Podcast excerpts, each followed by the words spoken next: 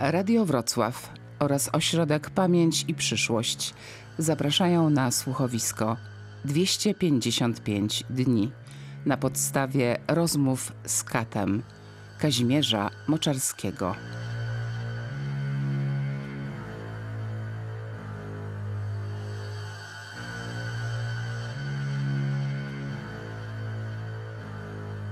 Jedenastego sierpnia 1945 roku UB aresztowało Kazimierza Moczarskiego.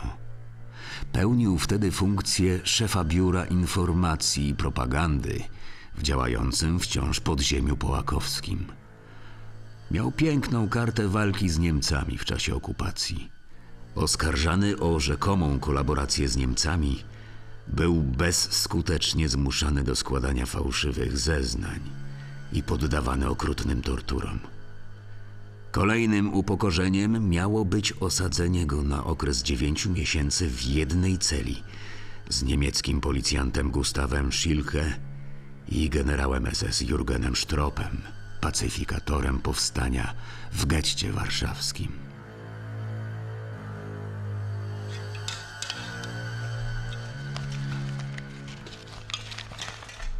Ktokolwiek jesteś, więźniu miły, bądź pozdrowiony. Ściskam rękę. Życzymy paczek, zdrowia, siły. Zaśpiewaj czasem nam piosenkę. I nie patrz na mnie tak z ukosa, gdy moją prośbę ci wyjawię. Pożycz jednego Zigaretten, ja? o papierosie śnie na jawie. Gut, gut. O, tak, tak, tak. Na sznurku hermoczarski. Przez okno. O! Znowu ona. Ona? A, ja. No tak, to ona tam. Widział pan? Hermoczarski okienko. Widziałem. No i co pan sądzi? Klasa biust, prawda? Prawdziwa szczyrka. Ścierka? Nie ścierka, szczyrka, szybka. Zapomniałem. E, Jak po polsku nazywa się taki ptaszek? No, t- tak samo mówicie na młode kobiety.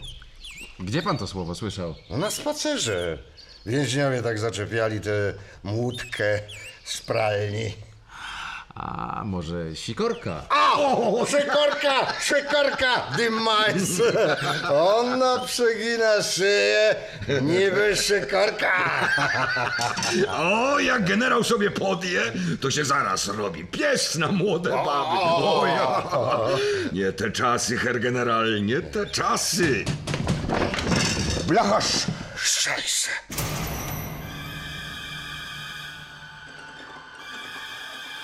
Bicie całego ciała. Ręką. Policyjną pałką gumową. Drążkiem mosiężnym. Drutem. Kijem. Batem. Suszką i podstawą do kałamarza.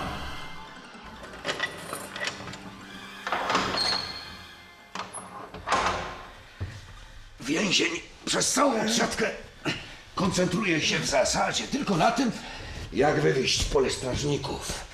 Ma dużo czasu na obmyślanie szczegółów, wymyślanie foteli. Naszego blacharza względnie łatwo oszukać. Przetrzymując na przykład w czasie rewizji przedmioty zabronione. Ależ Herszylkę, oddziałowy oficer śledczy, naczelnik to władza. Nie wolno działać przeciw regulaminowi, nigdy. Ale głupstwa pan opowiadasz, herr general. Za posłuchanie szczebiotu szykorki? Za łypnięcie na jej wąskość w pasie i grubość w biuście? Naprawdę warto ryzykować blacharskie ruganie. Co, życia pan nie znasz? Przeszedłem przez pięćdziesiąt więziennych rewizji, a tej żyletki u mnie nie zauważyli. Trzeba o tym zameldować oddziałowemu. Mamy więcej ostrych przedmiotów w celi. Jeśli pan zakapuje generale o tej żyletce, to ktoś zarżnie pana w środku nocy innym narzędziem. Jeśli was wydam, to niech Olaf w tej chwili umrze.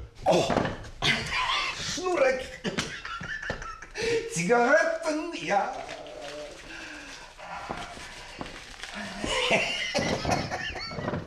Diese Zigaretten geflogen uns vom Himmel.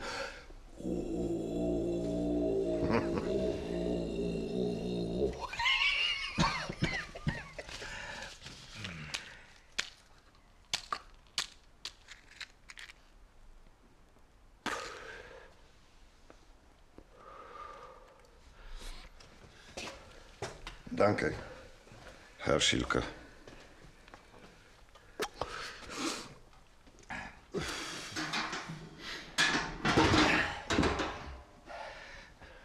Olaf to pański syn? Tak. Czy pański Olaf, Herr General, był w lotniczym Hitlerjugend? Niestety nie. A jak pan się wychowywał, Herr Strop? Miał pan pogodne dzieciństwo? A owszem. I to w pięknym otoczeniu. W kamienistym Lippenlandzie są wspaniałe lasy. Lippenland. Pejzaż uroczy, ale ziemia kamienista. Byłem kiedyś kaster i inspektorem w księstwie Lippe. Kamieni tam pełno, nie można się ich pozbyć, gdyż rosną w ziemi. Jak to rosną? No, niedostrzegalnie dla oka. Co rok narasta otoczka i po kilkunastu czy kilkudziesięciu latach mały kamyczek staje się bryłą. Co za bzdura. Kamień nie jest żywą materią, Herr Strop, więc nie rośnie. Ha! Pańska teza, Herr Moczarski, świadczy, że nasiąkł pan myślą marksistowską. Herr general zna się nie tylko na glebie. Jest również dyplomowanym topografem po czteromiesięcznym kursie w szkole mierniczej. Byłem dziennikarzem. No, to prawda? Ja, ja, ja. Co pan redagował? Wprowadziłem pismo. Drukowane w księstwie Lippe przez byłych żołnierzy piechoty. A co to za trudna robota?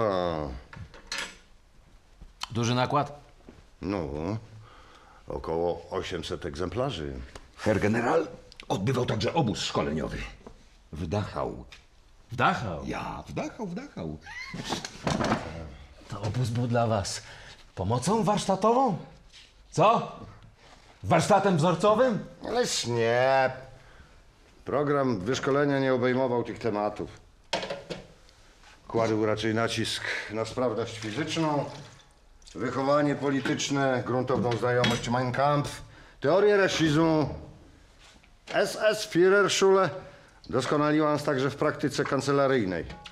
Ćwiczyliśmy pisanie, składnie, gramatykę. Ich trzeba było tego douczać. No ale przede wszystkim szło o zdyscyplinowanie partyjne. O, ślepe posłuszeństwo starszemu rangą. Nie, nie, nie, nie, nie. Nie o ślepe, tylko o lojalne. Dbano także o opanowanie strachu oraz takich słabości jak litość czy współczucie. To litość i współczucie są szkodliwe? No, w wojsku, w polityce, w życiu publicznym na pewno tak. A konieczność postępowania moralnego? Nakazem działań patriotycznych, Herr Moczarski, narodowych jest skuteczność, a nie tak zwana moralność. Więc nie uznaje pan miłości bliźniego. Ależ uznaję, ale, ale tylko wobec Niemców, którzy budowali z nami Rzeszę Adolfa Hitlera. Ale przecież Kościół mówi zupełnie Frau doktor. Matilde Ludendorff ujawniła prawdę o złowieszczej roli Kościoła katolickiego w Niemczech. Ona przywróciła nas prawdziwym bogom germańskim. I ona ujawniła zgniliznę chrystusowo-żydowskich pęd moralnych, organizacyjnych, jakie oplątywały organizm Rzeszy od 12 setek lat. Gdyby nie była babą, to zrobilibyśmy ją członkiem honorowym żołnierskich związków. I to dzięki niej mogłem wpisywać w rubryce z wyznaniem Gott glaub ich. Ale pan wierzy w Boga. No jasne. Lecz wierzę w prawdziwych bogów. W bogów naszych germańskich przodków. To oni kierują każdym czynem Niemca i nad nim czuwają. Nad panem także? A Chrystus? Chrystus. Bardzo mądry człowiek. filozof, romantyk, rasowo półnordyk. Matka jego służyła przy świątyni. Była popierana przez ważnego kapłana. Zaszła w ciążę z jasnowłosym Germaninem, jednym z żołnierzy plemion germańskich, którzy wędrowali od Karpat aż do Azji Mniejszej. Stąd Chrystus był blondynem, innym psychicznie od Żydów, którzy jego nauki przykroili do własnych celów, a potem wpuścili w rynek międzynarodowy, aby upodlić i zmiękczyć człowieka przez wpajanie mu poczucia winy. Ha!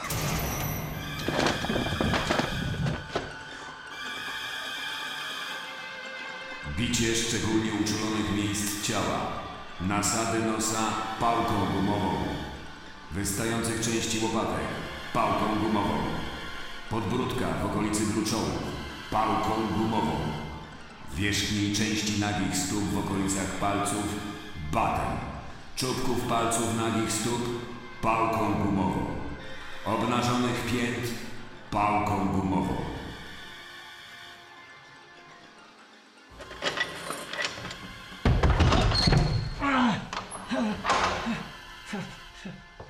Mein Gott! Herr Moczarski! Zimno, zimno. Gdy w Norymberdze prowadziłem kolumnę sztandarową podczas Partajtagu, powietrze było tak samo klarowne jak dziś. A zjazd wielki. Setki tysięcy. Przedstawiciele wszystkich komórek partyjnych, organizacji, dowództwo NSDAP, rząd, armia, zagraniczni goście, młodzież. SS-owców dużo. Wielu, ale nie ze względów ochronnych, tylko wychowawczych. Taki zjazd ma kolosalne znaczenie. Łączy dowództwo z masami. Każdy, każdy może zobaczyć Adolfa Hitlera.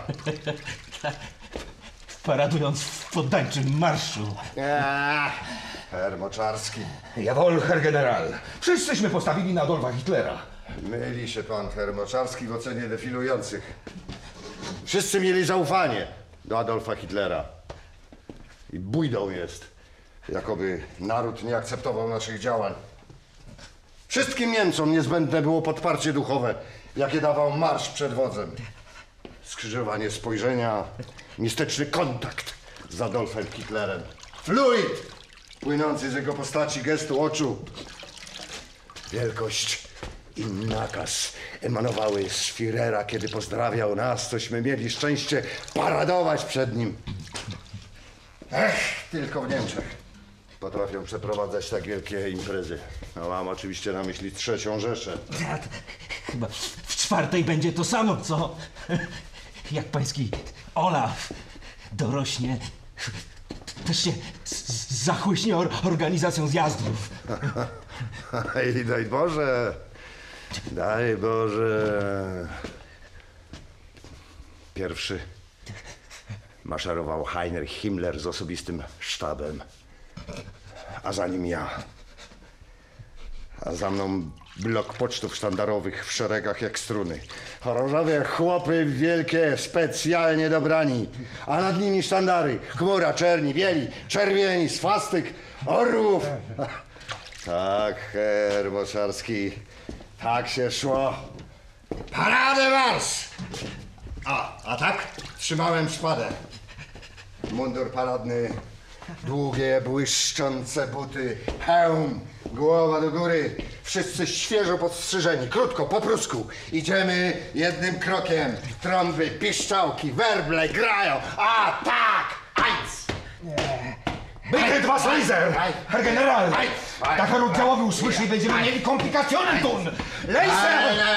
Leiser! Rozmary! Idziemy jak machina. Wszystko musi ustąpić. Wielokrotny zyk. Heil! A jeden paradeschritt. A! Ten huk bębni mi w uszach. Wyrzucam z gardła komendę. Oddaję honory szpanom. Adolf Hitler z samochodu pozdrawia nas salutem. Jak, jak on by wspaniale wyglądał na koniu. Jak wspaniale! Na koniu, tak. Na koniu! Teraz! W epoce motoryzacji! Z pojęciem wodza od zawsze łączy się koń. I pan powinien to doskonale odczuwać. Duch w Polakach jest kawaleryjski, tak? I to mi się u was zawsze podobało. Chociaż z wami walczyłem. Ech, Partaj tak. Mein Block. Standarte.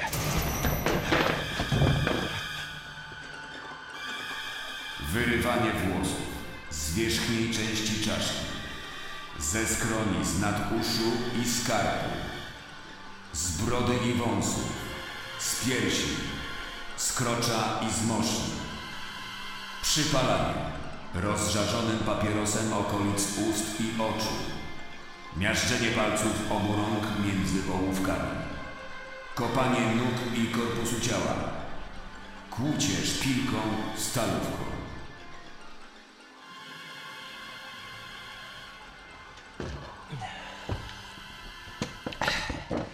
Tego to chociaż na spacery biorą. No i patrz pan, jaki arystokrata. Generał. On, co z knechta stał się kuczerem, wdrapał się na wóz, któryśmy ciągnęli, a oni nas poganiali. Co pana tak wzięło, Herszilkę? A, bo ja dzisiaj coś niecoś wiem. Byłem kiedyś socjaldemokratą, póki siłą nie wcielili nas do NSDAP. Siłą! No nie fizyczną siłą, ale po prostu postawili nas w przymusowej sytuacji. Albo z nami, albo won z policji. A ja nie posiadałem innego zawodu. No gdybym chociaż burdel mógł otworzyć. Ale nie, nie. Mnie jako zicen policistowi nie wolno tego było zrobić. Na sklep brakło pieniędzy. No co ja zrobię? Rodzina biedna. Ale nie wszyscy się poddali. A wielu takich było? A poza tym co ja zrobię? Że Muti nie wychowała mnie na bohatera. My, Niemcy, nie jesteśmy zdolni do oporu wobec legalnej władzy. Władza jest święta. Każda? Oczywiście, każda. A pan, Herszilkę, bywał na partajtakach? Byłem tam ze dwa, może trzy razy, no byłem. No, I co? Też pan maszerował? no skąd? No przecież ja byłem urzędnikiem policji kryminalnej. Co prawda w cywilu. No, pokazali mi obserwować. Kogo? Złodziejaszków? Nie, Homoseksualistów? Też nie takich tam. Kazali raportować, co mówią, e, wskazani do obserwacji, co się dzieje oraz tłum, tak? Jak reagują, jakie są nastroje. Cały czas pan obserwował. Skąd? Wieczorami tośmy nieźle hulali, panie. Zabawa była prima sort. Piwo, sznaps, śpiew, tańce. Nieraz całą noc przebradziarzyliśmy. Lorelaje? Co, co? Miało nie być? Stara moja pozostała w Hanowerze, więc blond Wenus szybciutko się znalazła. Kilka dni się za nią ciągnąłem, hermoczarski. Ale z pana to jest dobry ogier, Herszilkę. Byłem kiedyś. Byłem.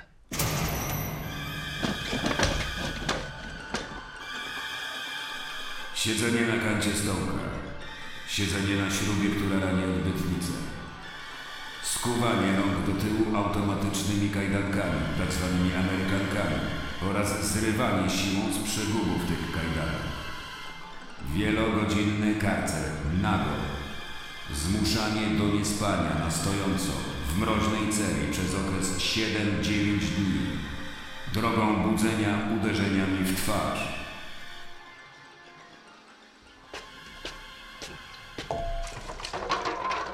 Wiecie co, panowie? Znowu widziałem na spacerze tę szykarkę z klasa biustem. Z pana to jest też niezły ogier, herr general. Na ja! Ja. Ich war einmal, ich war... Ach, te polskie kobiety. Ja w ogóle lubię Polskę, a zwłaszcza poznańskie. z jego poziomem rolnictwa, kulturą agrarną, cukrowniami, stadninami koni, no wspaniałe pragermańskie ziemie, chociaż chwilowo okupowane przez Polaków. Co takiego? Tereny kujawsko-poznańskie są jednym z trzech ośrodków, gdzie kształtował się nasz organizm państwowy. Podobnie jak Kraków, tak! Dawne państwo Wiśla. I wrocławski Śląsk, ze świętą niegdyś dla Słowian górą Ślężą. Pan jest ignorantem, Hermaszarski.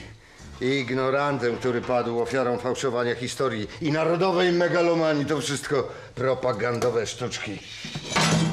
Dla was Odra, Wisła, Dniepr i Wołga są pragermańskie. I rumuńskie Karpaty, bo pan tam trwonił swoje plenniki podczas pierwszej wojny. Ararat również. Noe był Germaninem, prawie Weindeutschem i upił się rejskim winem. Pan jest dynaria. Słucham? Dynaria!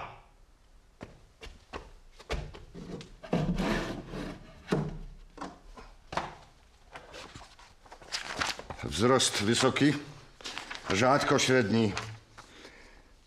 Budowa leptosomiczno-atletyczna, głowa bachycefaliczna, mała, neomorficzna o sferoidalnym konturze.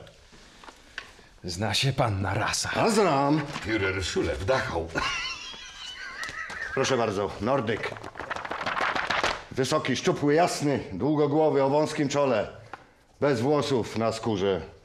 Z wyjątkiem głowy, pach, no i narządów płciowych.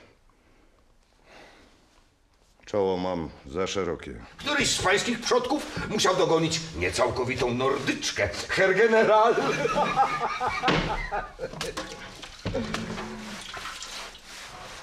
Daj pan spokój. Herr General, czystość rasy to jest bajka. Wszyscy Niemcy to są mieszańcy. Moja prababka była Polką, babka Użyczanką. Pamiętam. Śpiewała mi pieśni słowiańskie. Iluż tu Włochów, Francuzów, Szwedów, Rusków, Polaków, Żydów, Czechów przerabiało nasze kobiety, zanim w ogóle wymyślono prezerwatywy. Kto wie, może za kilka pokoleń narodzi się w Niemczech nowy Puszkin? Rassensada!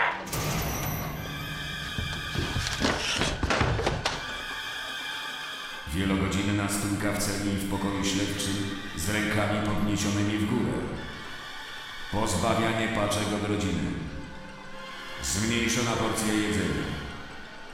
Tortura pragnienia. Rewizje nocne w celi oraz stawanie nago na stójce w mroźnym przeciągu. Wyjmowanie okien w celi na 24 godziny.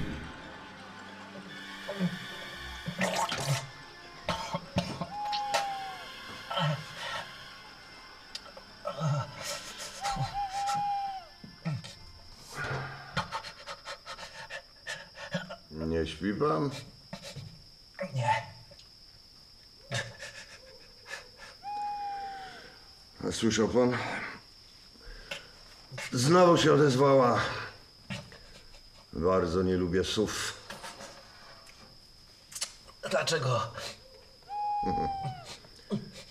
Jesienią 1939 jechałem nocą autem z Karlsbadu do Poznania na nową placówkę. Tylko ja i szofer. Otwartym chorchem. I nagle widzę przed nami obcy kształt. Rosnący gwałtownie. Kierowca hamuje. Mnie coś tłucze po głowie. Wstrętna miękkość na twarzy ukłucia. No, Oślepiony próbuję to coś zrzucić z czoła okularów brody, ale nie mogę. No, z policzki w ciepłej krwi. Mein Gott, co to było? Sowa! Sowa. Polska sowa.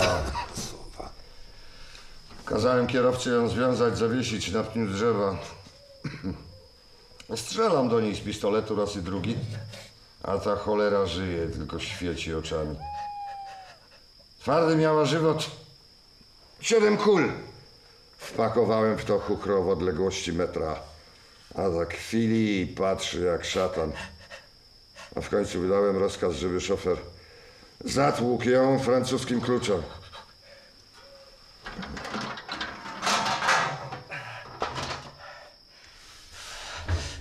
Fatum pana ostrzegło, herr general. Trzeba było już więcej do Polski nie przyjeżdżać.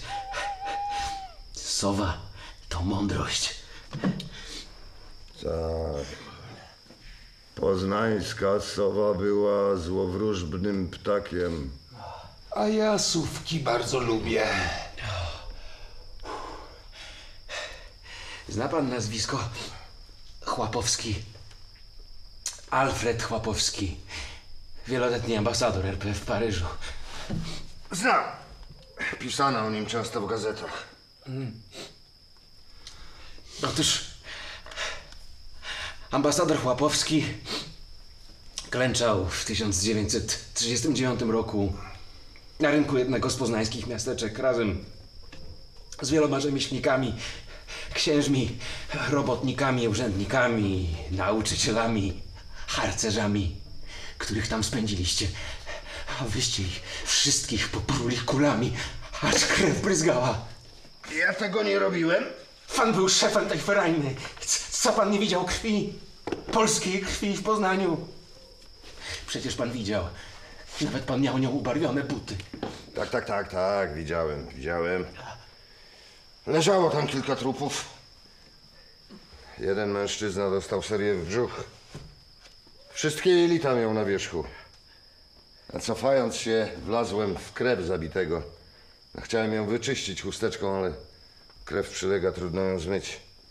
Brzydziłem się tej krwi. Ale, ale, ale... Skąd pan to wszystko wie? No, niech pan powie, proszę. Nic o tym aż do dzisiaj nie wiedziałem, Herr General. Pan jest niebezpieczny. Pan za dużo wie lub odgaduje. M- Może pan jest medium, co? Ha, nie. Ale czasami wydaje mi się, że siedząc w więzieniu mam cały układ nerwowy na wierzchu, a nie pod skórą.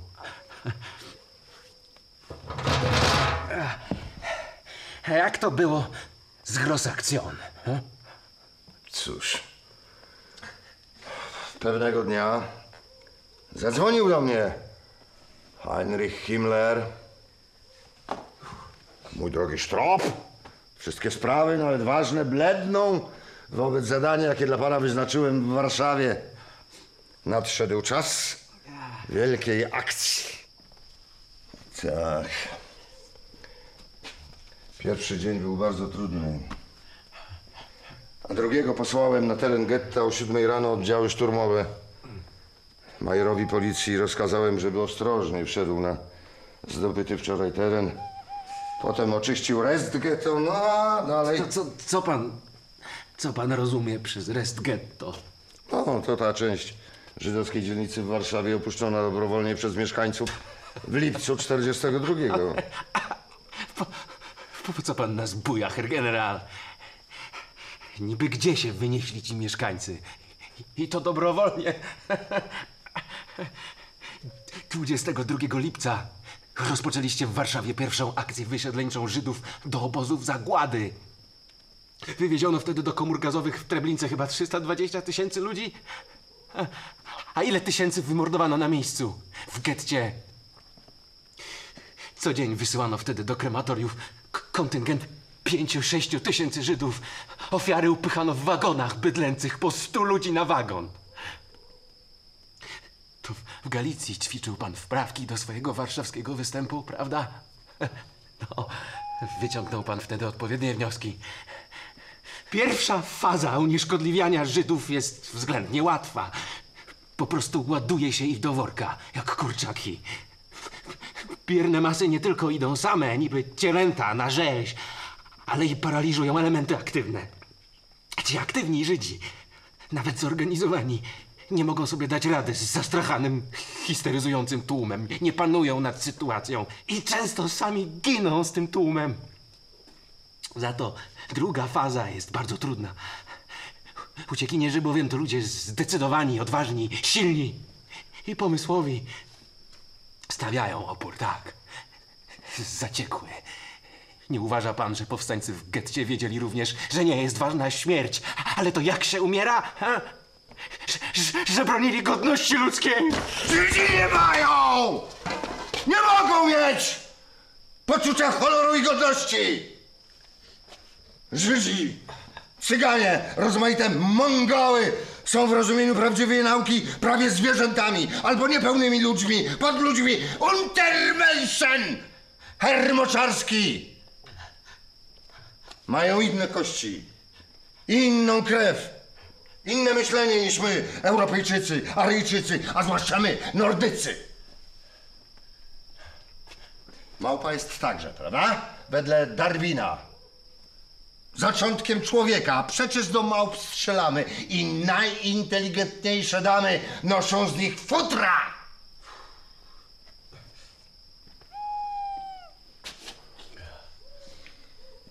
No ale ma pan rację. Opór stawiali zaciekły. Zwłaszcza kobiety. Kobiety? Czasem myślę, że to nie były istoty ludzkie. Chyba diablice. Albo boginie.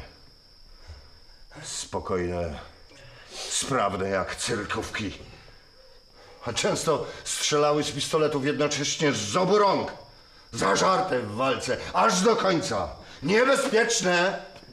W bezpośrednim zbliżeniu Taka zatrzymana halucem Meidledlo stała niby trusia, niby spokojna, a nagle jak nie sięgnie po granat ukryty w spódnicy, jak nie rąbnie w SS-owców, jak nie zacznie wyklinać do dziesiątego pokolenia w przód, toż to włosy stawały dęba.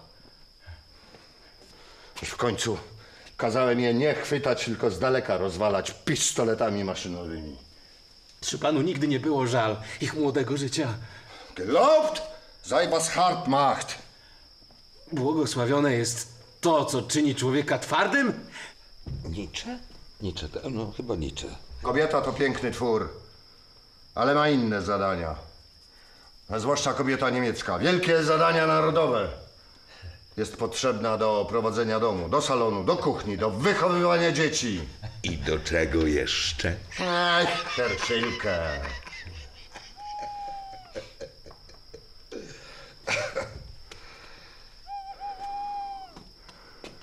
W Wielki Czwartek zaczęliśmy palić dom po domu.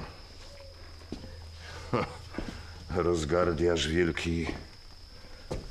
Pożary, dymy, płomienie, iskry pędzone wiatrem, kurz, fruwające pierze, zapach przypalonych ciał, huk armat, granatów, no i ci spadochroniarze. Jacy znowu spadochroniarze? Żydzi, Żydówki, żydowskie dzieci, którzy wyskakiwali z okien płonących domów na ziemię, na bruk. A moi chłopcy strzelali do nich w locie jak do fruwających kaczek. Całą noc trwała ta zabawa. Pław, pław, pław. Tak. Tak.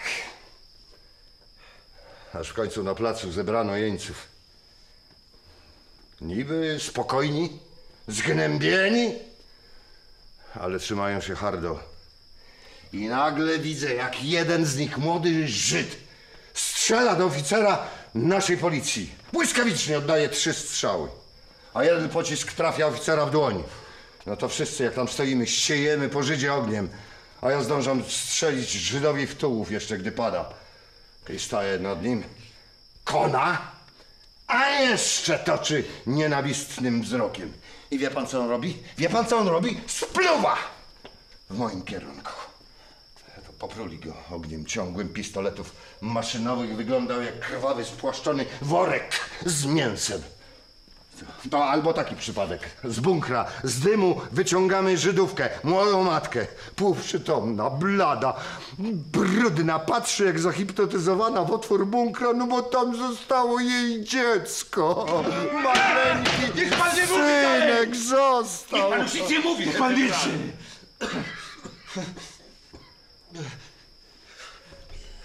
Nic nie wiedzieliśmy o organizacji podziemnej getta. A zdrajców i konfidentów to dopiero ja wyszukałem podczas walk. Co się dziwić, jak kilkadziesiąt tysięcy ludzi naraz się maltretuje. Morduje! Herr Schilke, chciał pan powiedzieć morduje. Słusznie. Jeżeli tyle tysięcy morduje się naraz, albo ustawia do jednostrzałowego uśmiercania, albo wali pałą po łbie, albo przepędza nago w słońcu, to nie ma się co dziwić, że któryś z tych oszalałych tysięcy musi się załamać, musi chcieć żyć odrobinę dłużej i musi sypać współtowarzyszy. Nasi rodacy, herr general, nie tylko sypali, ale i spiskowali. I to w okolicznościach znacznie mniej dramatycznych. No chyba pan pamięta zamach na Führera, tak? Z 20 lipca 44 roku, pamięta pan? Pamiętam. Gdyby nie było w naszym narodzie jednostek słabych moralnie, obciążonych zgnilizną, to już dawno dalibyśmy sobie radę z całym światem. Zawsze byliśmy zbyt tolerancyjni. A trzeba było wcześniej przeprowadzać likwidację. Rżnąć nożami wyrodków, wieszać na hakach jak połcie rzeźni, razem z rodzinami, razem z przyjaciółmi. Gdybyśmy od początku twardo realizowali wobec wszystkich Niemców nakaz pełnej czystości rasowej, to już dawno Rzesza przeistoczyłaby się w germański monolit państwowy, ludzi wiernych, odpornych na wrogie podszepty. I nie byłoby zamachów, spisków, intryg, nie byłoby zdrady. Panowie, Co? panowie, panowie. O! Pajączek sobie tutaj chodzi. A nie ma jeszcze południa. Ech, to jest jakiś zły omen dla naszej celi.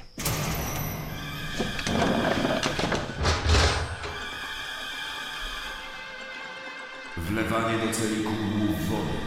Pozbawienie pomocy lekarskiej. Pozbawienie spaceru przez 6 lat i 3 miesiące. Pozbawienie kąpieli przez 2 lata i 10 miesięcy. Pozbawienie absolutnych kontaktów z rodziną oraz ze światem zewnętrznym. Informacja o rzekomej śmierci małżonki.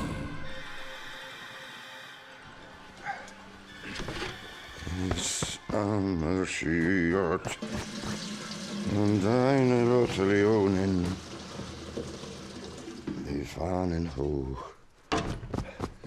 Za piękną klamrą oficjalnego zakończenia Großaktion było wysadzenie w powietrze wielkiej synagogi. Ależ to był piękny widok. Z punktu widzenia malarskiego i teatralnego obraz fantastyczny. Ja przedłużałem chwilę oczekiwania, a potem krzyknąłem Haj Hitler! i nacisnąłem guzik. Ha, ha, ha. Potężny wybuch uniósł się do chmur. Przeraźliwy huk. Feria kolorów. Niezapomniana alegoria zwycięstwa nad żydostwem. Getto warszawskie zakończyło swój żywot. Bo tak chciał Adolf Hitler i Heinrich Himmler.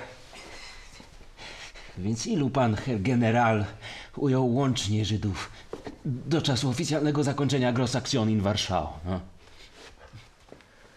Łączna liczba Żydów ujętych i zgładzonych to 56 065.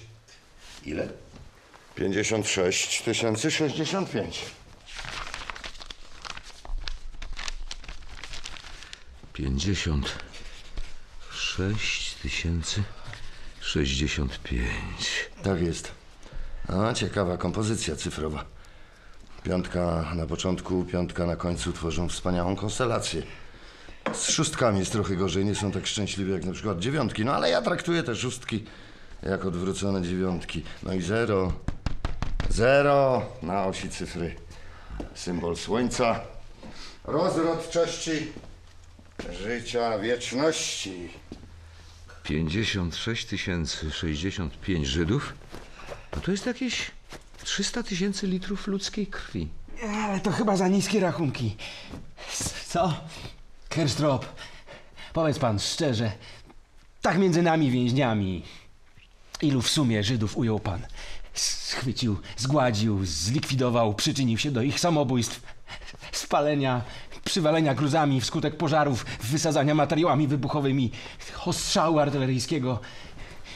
Idzie mi nie tylko o te 28 dni oficjalnych walk w getcie, ale o całość akcji, która trwała przecież do jesieni. Tak, 43 roku. 71 tysięcy. Przegraliście. Dlaczego pan mówi, że przegraliśmy? Zwyciężyliśmy. Zamieniliśmy getto w ceglaną pustynię i 71 tysięcy ludzi stamtąd pst, wyrzuciliśmy. Pokonaliście przeciwnika w czasie 9 razy dłuższym niż zamierzony, więc relatywnie przegraliście. Ale gorsza jest stokroć wasza porażka moralna. To znaczy? Przeprowadziliście walkę, której celem było ludobójstwo. A największą waszą porażką z punktu widzenia waszych hitlerowskich interesów był fakt tak mężnego oporu Żydów. Swoją postawą i czynem zaprzeczyli waszym tezom. Pokazali taką dzielność, że cały wasz ideologiczny antysemityzm rozpadł się w puch. Jeśli na moim procesie będę musiał ujawnić prawdę o powstaniu w getcie, to powiem, że Żydzi i pomagający im Polacy byli bohaterami. Oczywiście pod warunkiem, że dostanę dożywocie zamiast szubienicy. Ale jeśli wyczuję, że bez względu na to, co powiem, muszę stracić głowę, to zeznam, że cały ten żydowski opór był gównem i zabawką. Że dziewczyny z Halucenbewegung to tchórzliwe histeryczki i że Polacy patrzyli obojętnie, a nawet aprobująco, aprobująco na likwidację Żydów. Czy pan myśli, że historia nie obnaży pańskich ugarstw? Przecież pan nie działał sam, tylko w bandzie. Tak jest. W bandzie. SS-owsko-gestapowskiej bandzie. Przecież pan dobrze wie, jak było naprawdę. I ja wiem to również. I tysiące ludzi naprawdę, niezależną od protokołów, rejentalnych oświadczeń czy lakierowanych prac pseudohistoryków. Ależ z pana numer, Herstrop. Ja rozumiem. Grozi śmierć, tak, to trzeba się bronić. Tylko, że pańska sprawa jest bardzo specjalna, bo ma charakter symbolu. Podobnie jak warszawskie powstanie, Oświęcim, Majdanek. Uwikłany pan jest w rapsodię patetyczną, a kiedy się w niej gra pierwsze skrzypce, fałsz jest niesmaczny. Może ma pan rację. Przepraszam. A czy zawiłby mnie pan w owych czasach? Tak. Nawet próbowałem. 350 tysięcy. Was? 350 tysięcy litrów żydowskiej krwi. Ja podwyższam poprzednią liczbę, bo pan zlikwidował nie 56, ale 71 tysięcy Żydów. Sie sind ein Idiot, Herr Schilka. No.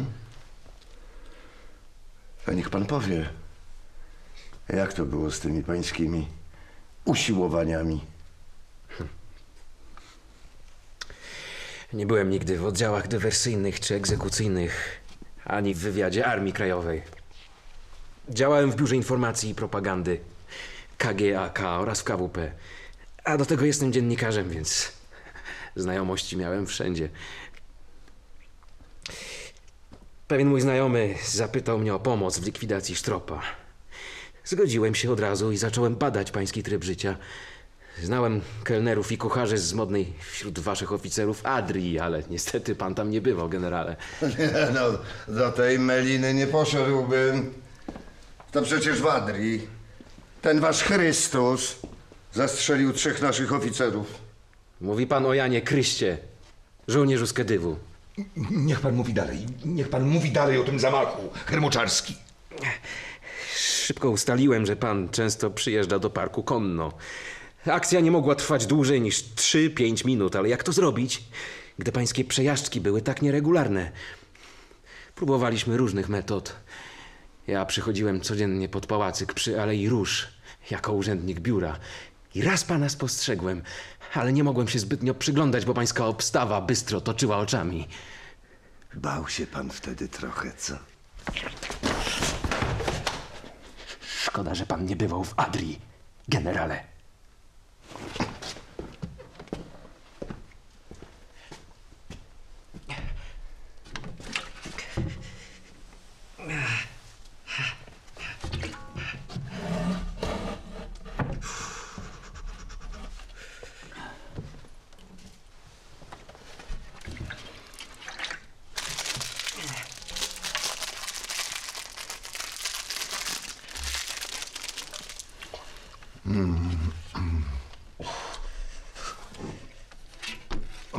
Jesteście, nach meiner Meinung, zbytni indywidualiści. Macie niepohamowane pragnienie swobody osobistej. Jak ptaki. Dążąc do wolności w każdej dziedzinie, musicie kierować się tolerancją. To zrozumiałe. Tylko, czy wy, Andry, nie chcecie za dużo wolności? Co? Wolności. Czy wasz buntowniczy charakter nie przynosi także krzywd? Naród hermoczarski musi być zdyscyplinowany, posłuszny, słuchający władzę. Ale nie obcą, herr general. I swoją też powinien kontrolować.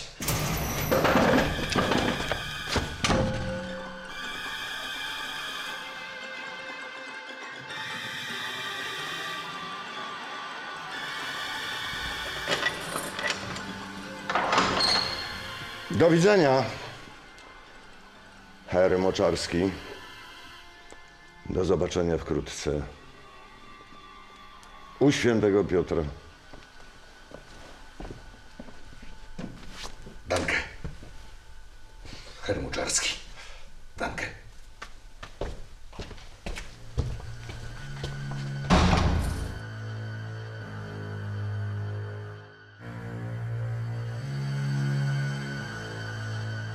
Kazimierz Moczarski w trzy lata po opuszczeniu dzielonej wspólnie ze Sztropem i Szylkiem celi otrzymał w tajnym procesie wyrok śmierci.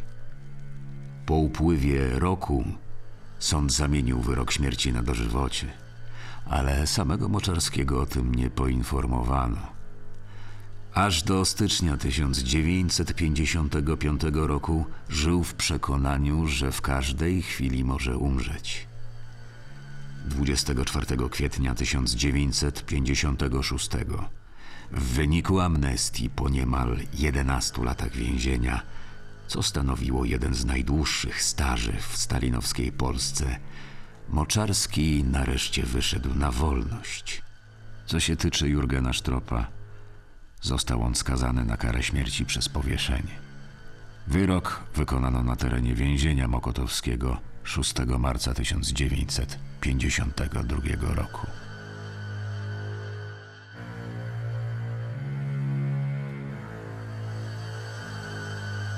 Wysłuchali Państwo słuchowiska 255 dni na podstawie rozmów z katem Kazimierza Moczarskiego. Reżyseria Agata Skowrońska. Scenariusz Błażej Michalski. Realizacja Mariusz Huszno. Muzyka Justyna i Marcin Suszyńscy. Produkcja radiowa Jarosław Broda. Wystąpili Dariusz Bereski, Krzysztof Kuliński, Błażej Michalski, Andrzej Olejnik. Słuchowisko powstało dzięki współpracy Radia Wrocław z ośrodkiem Pamięć i Przyszłość.